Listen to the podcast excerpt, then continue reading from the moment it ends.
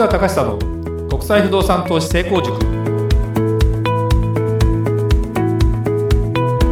皆さんこんにちは。市川隆久の国際不動産投資成功塾ナビゲーターの吉川良子です。この番組は株式会社国際不動産エージェントがお届けしております。市川さんこんにちは。はいこんにちは。国際不動産エージェント代表の市川隆久です。さあ涼子ちゃん、はい。えーもう本題に行きましょうか。そうですね。はい、え今回は市川さんにうん、不動産投資のメリットデメリットについてお話をしていただきたいと思ってはいおります、まあお勉強会の中のちょっと走りということで、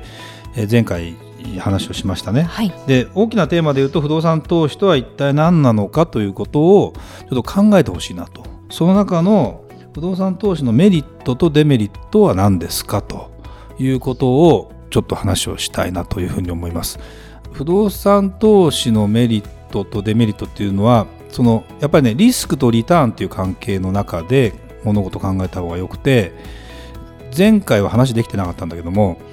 株とかねという投資商品は何かというとリスクは高いんですやっぱりね。そのゼロになる可能性もあるしでも倍になる可能性もあるし割とそれが短期間でできる可能性もあるしと思うとこれは一般的にはハイリターン。だからリターンが大きい。ハイリターン。でリスクはあるかリスハイリスクと呼ばれる。ハイリスクローリターンとかリスローリスクハイリターンっていうのは言葉的には作れるけど実際はないんですよ、うん、特殊な環境においてはあるかもしれないけど、まあ、例えばインサイダーも知っている情報を知ってるとかね。いうそれだからやっちゃいけないことだから。だから基本的にはやっぱりリスクが高いものに投資したらリターンも高いよ。その代わりリスクも高いよ。で逆に預金は投資じゃないからあれだけど債券を買うとか、まあ、国債を買うとかっていうことで言うと利率がものすごく低い。でも元本はほぼほぼ保証されてるみたいなものに関してはローリスクローリターン。で不動産投資というのは何かというとそこまで元本が上下しません。でもリターンが得られる金額も金額って割合？割合もそこまでではない。だからミドルリスクミドルリターン。日本語で言うと中リスク中リターンみたいなね。いうことになりますと、はい。でこれはどういうことを示しているかというと不動産投資で倍をめいきなり倍を目指すなんてナンセンスよと。いきなりね。いきなりはダメ。で逆に不動産不動産というものはどういうものかというと不動産ってまあ動かせないよね。そうですね。不動産だから。持っていけないだからそこに張り付いてるということで言うと、えー自分でそこに常に持ってなきゃいけないかというとそんなことはない。それはそれでメリットかもしれない。逆にデメリットはずっと見てられないっていうのがある。だから例えば自分が住んでるところは自分の不動産は自分が見てるから分かる。でも自分が見えるところに不動産を持ってればいいけどそうじゃなければ実際は見えない。だからそれは不動産を持ってるということに対して投資するということに関して、えーまあ、デメリットにもなりうるんですよ。だからある程度、まあ、置いとかなきゃいけない、まあ、人に任せなきゃいけない部分もあるよと。で不動産投資のまあそうだな。メリットで言うとまず金額が大きくなったらそのパーセンテージがそんなに大きくなくてもグロスの金額のリターンは大きいよと。例えば100万円だったらそれの10%って10万円だな。これがで不動産で100万円の不動産ってあんまりイメージしないでしょ。でも3000万円の不動産だったら1割はっていうと300万だな。だから1割何かで上がったりすれば300万まあ儲かるわけよ。だけどじゃあ1割下がるか上がり下がりが株とかほどあのはっきりしてないというかそんなに早くは動かない。だからそれとその不動産がそこにあってちゃんと、うん、いろんな事例が周辺にある限り今いくらぐらいで売れてどのくらいで貸せてっていうのはまあ一般的には分かりやすいんだよね。データも全く知らないと調べればある程度分かるわけ。ここら辺だっていくらで貸せますか？で今いくらで売れますかっていうのは地場の人に聞けば全部分かると。っていう状況がそそれを逆算した時に利回りがいくつですかっていうのは計算すればいいだけのことであって。それは状況によってか上下するんだけどもだからあんまりその変わらないんですよ不動産って。で実際にでも不動産っていうのは一番いいのはそのものを使おうと思えば使えるじゃない。そうですねうんはいあの株はまあまあそうか優待券とかもらえるっちゃもらえるけど 株持って何か使うっていうよりも不動産ってもし貸してるけど自分が使いたいとなったら出てったら自分が使うっていうこともできるじゃない。という意味ではあの実際の使用できるっていうことでいけば非常にメリットはある。まあデメリットは何かという話を言っていかなきゃいけないと思うんだけどデメリットは何かっていうとあまあもう一回メリット戻ろうかな。メリットはまあいろんな金融商品とか投資商品がある中で意外とねキャッシュじゃないと全額自分のお金を出さないと買えないものもいっぱいあるんだけどでリスクがある商品って借り入れをしてやるとものすごくリスクじゃないですか。先物商品って知ってるかな？この商品例えば小麦とか金でもいいんだけどあのプラチナとかでもいいんだけどそれをガソリンなんかもそうなんだけど今いくらそれを将来いくらになるからっていうことを見越して買うんだけどそれは先物とかっていうのは自分のお金を増やして取引ができるのね。そうするとすごく儲かった時はものすごくいいんだけどすごく損した時はお金を自分でつぎ込まなきゃいけないっていうリスクがあってそこに元本が思いっきり動くものに対して借り入れをするっていうのはものすごくリスクになるわけですよ。でも不動産ってそこまでぶれないから借り入れをするっていうこと自体が割とそんなに躊躇なくしてもいいしで特に日本なんかは借り入れに関してはもう金利も今安いし、えーまあ、ハードルに関しては随分、ま、ここ何年かで厳しくなってる。やっぱり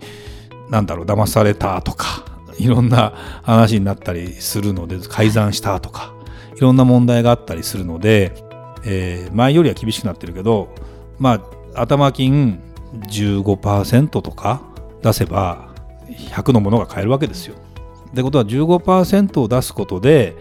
その100のものを運用できるので100のものに対しての15%もし何かで動けばその15%出した分が100とする1とすれば同じ1が割とすぐ稼げたりするんだよね。っていう話があったりするのでそんなに価格がぶれないし、まあ、よく借り入れするところでレバレッジを効かせるっていうんだけどそういう場合はすごくメリットがあるわけですよ。だから借り入れに関してそんなにビビっちゃいけないし借り入れをするということをうまく積極的に使っていくというのは非常に大事です。でこれ別に日本の不動産投資だけじゃなくて海外もあのいろんな制約もあるし、まあ、メリットデメリットもあるんだけども借りていくっていうことに関してはできるんだったらやった方がいい。ただ外国人に対する借り入れっていうのは制限してる国も多いのであの1回買ってみたら次のは借りやすくなるよとか。いう話があるのでそういうことを全く知らないとあなるほどと。海外不動産を買うのも使えるんだ借り入れようと思えばと。だけどその日本の銀行が向こうの不動産に貸すってなかなか消極的なんで今のところはね。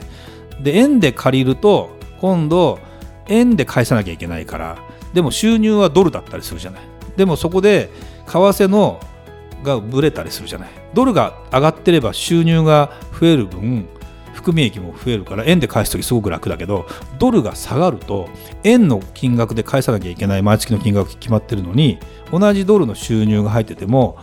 例えば2割ぐらいポンって為替って変わったりするからね。その時にあら随分これ返すのが苦労するなってパターンも割と出るんですよ。だから同じ原理原則論その不動産を勉強しましょうという考え方の考え方を身につけるために言うとやっぱり同じ通貨で借り入れした方がいいのよ金利はあるけど金利が安いからといって明らかに明らかに差があって明らかにメリットがあれば別なんだけども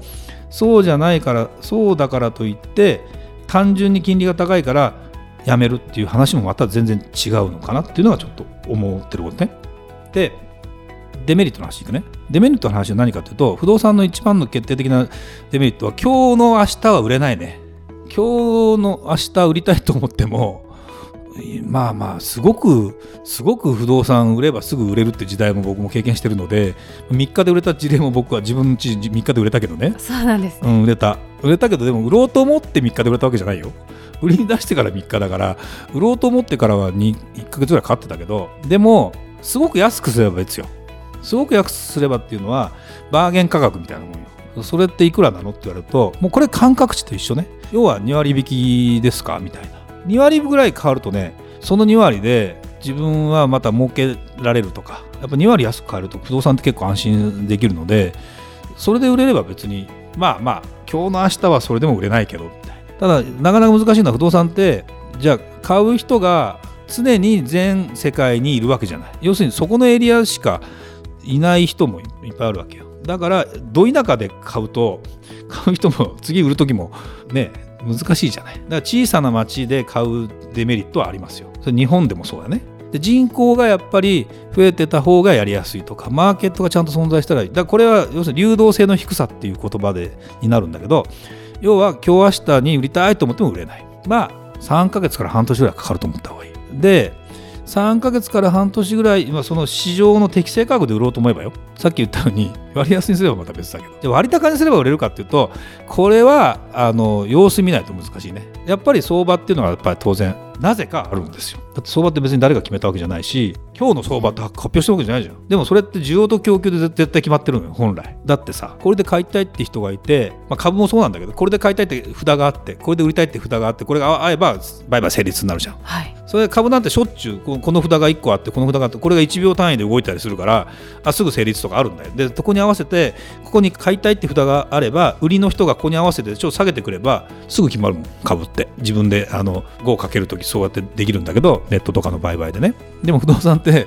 それが明確にそれが何人もいるわけじゃないからその人が来た時に、えー、売れるかっていう話になるのでよくねこれね、まあ、すごく本当に買いに来る人がいっぱいいれば別だけど僕不動産業者ずっとやってたんだけど売る時のタイミングってのは一番難しいの。なぜか。欲が出る。でねこのぐらいで売りたいんだけどって言いながら自分の金額からちょっと大体やっぱりほら指し値って言って値引き交渉とか入るわけ。でうんっつって蹴っちゃうと最初に来た人がね意外と一番高かったりするのよ。まあ、これ絶対じゃないけどねそうするとねだから僕はもう売ると決めたら最初にオファーかけた人が本当におかしくないんだったら、まあ、入札とかすれば別よ札何枚も貯めて選ぶってのは別だけどそうじゃなくて相対取引でやるんだったら早く手を挙げてくれた人に、まあ、買ってもらうのが一番常識だしそれ以上でもなく以下でもなく値段は大体収まってくるんだわ。でそれが一番の鉄則でそこにあんまり無理しちゃいけないっていうのはあるんだけどもそこで結構5%から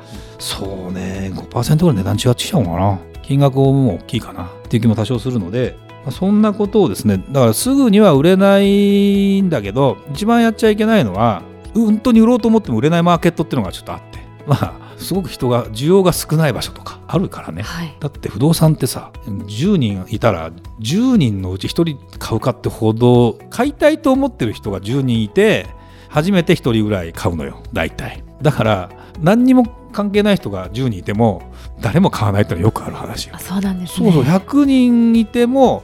わからないよ。だってチラシをね不動産のチラシをまあ今あまり巻かないけど新聞折り込みチラシとか巻くじゃない？で新聞に入ってるじゃない？で1万部巻いて来るの何人か知ってる？1人とかだよ。でじゃあ1人来たってその1人が買うかっていうとやっぱそこにまた10人ぐらい来ないと買わないんですよ。そうするとね10万人に1人ですよ買うの。まあまあ違う人が違う物件を買ったりするから同時に絶対そのエリアで1個しか売れないかってわけじゃない。だけどそこら辺慣らしてってまあそうだな。2万人に1人ぐらいしか買わないのかもしれないね。23万人に1人ぐらいしか同時に。23万人ってどっかのドームが埋まるかぐらいの話の中で、ね、私の不動産買いますか？っつったら手を挙げて人が1人だけだからね。ぐらいの感じよ。でそんなもんだと思ってると何を気をつけなきゃいけないかというと供給過剰のところで物件を買ってしまうとなかなか売れないとか値段が上がらないで供給だからこれ需給バランスさっきの。供給が少なくて、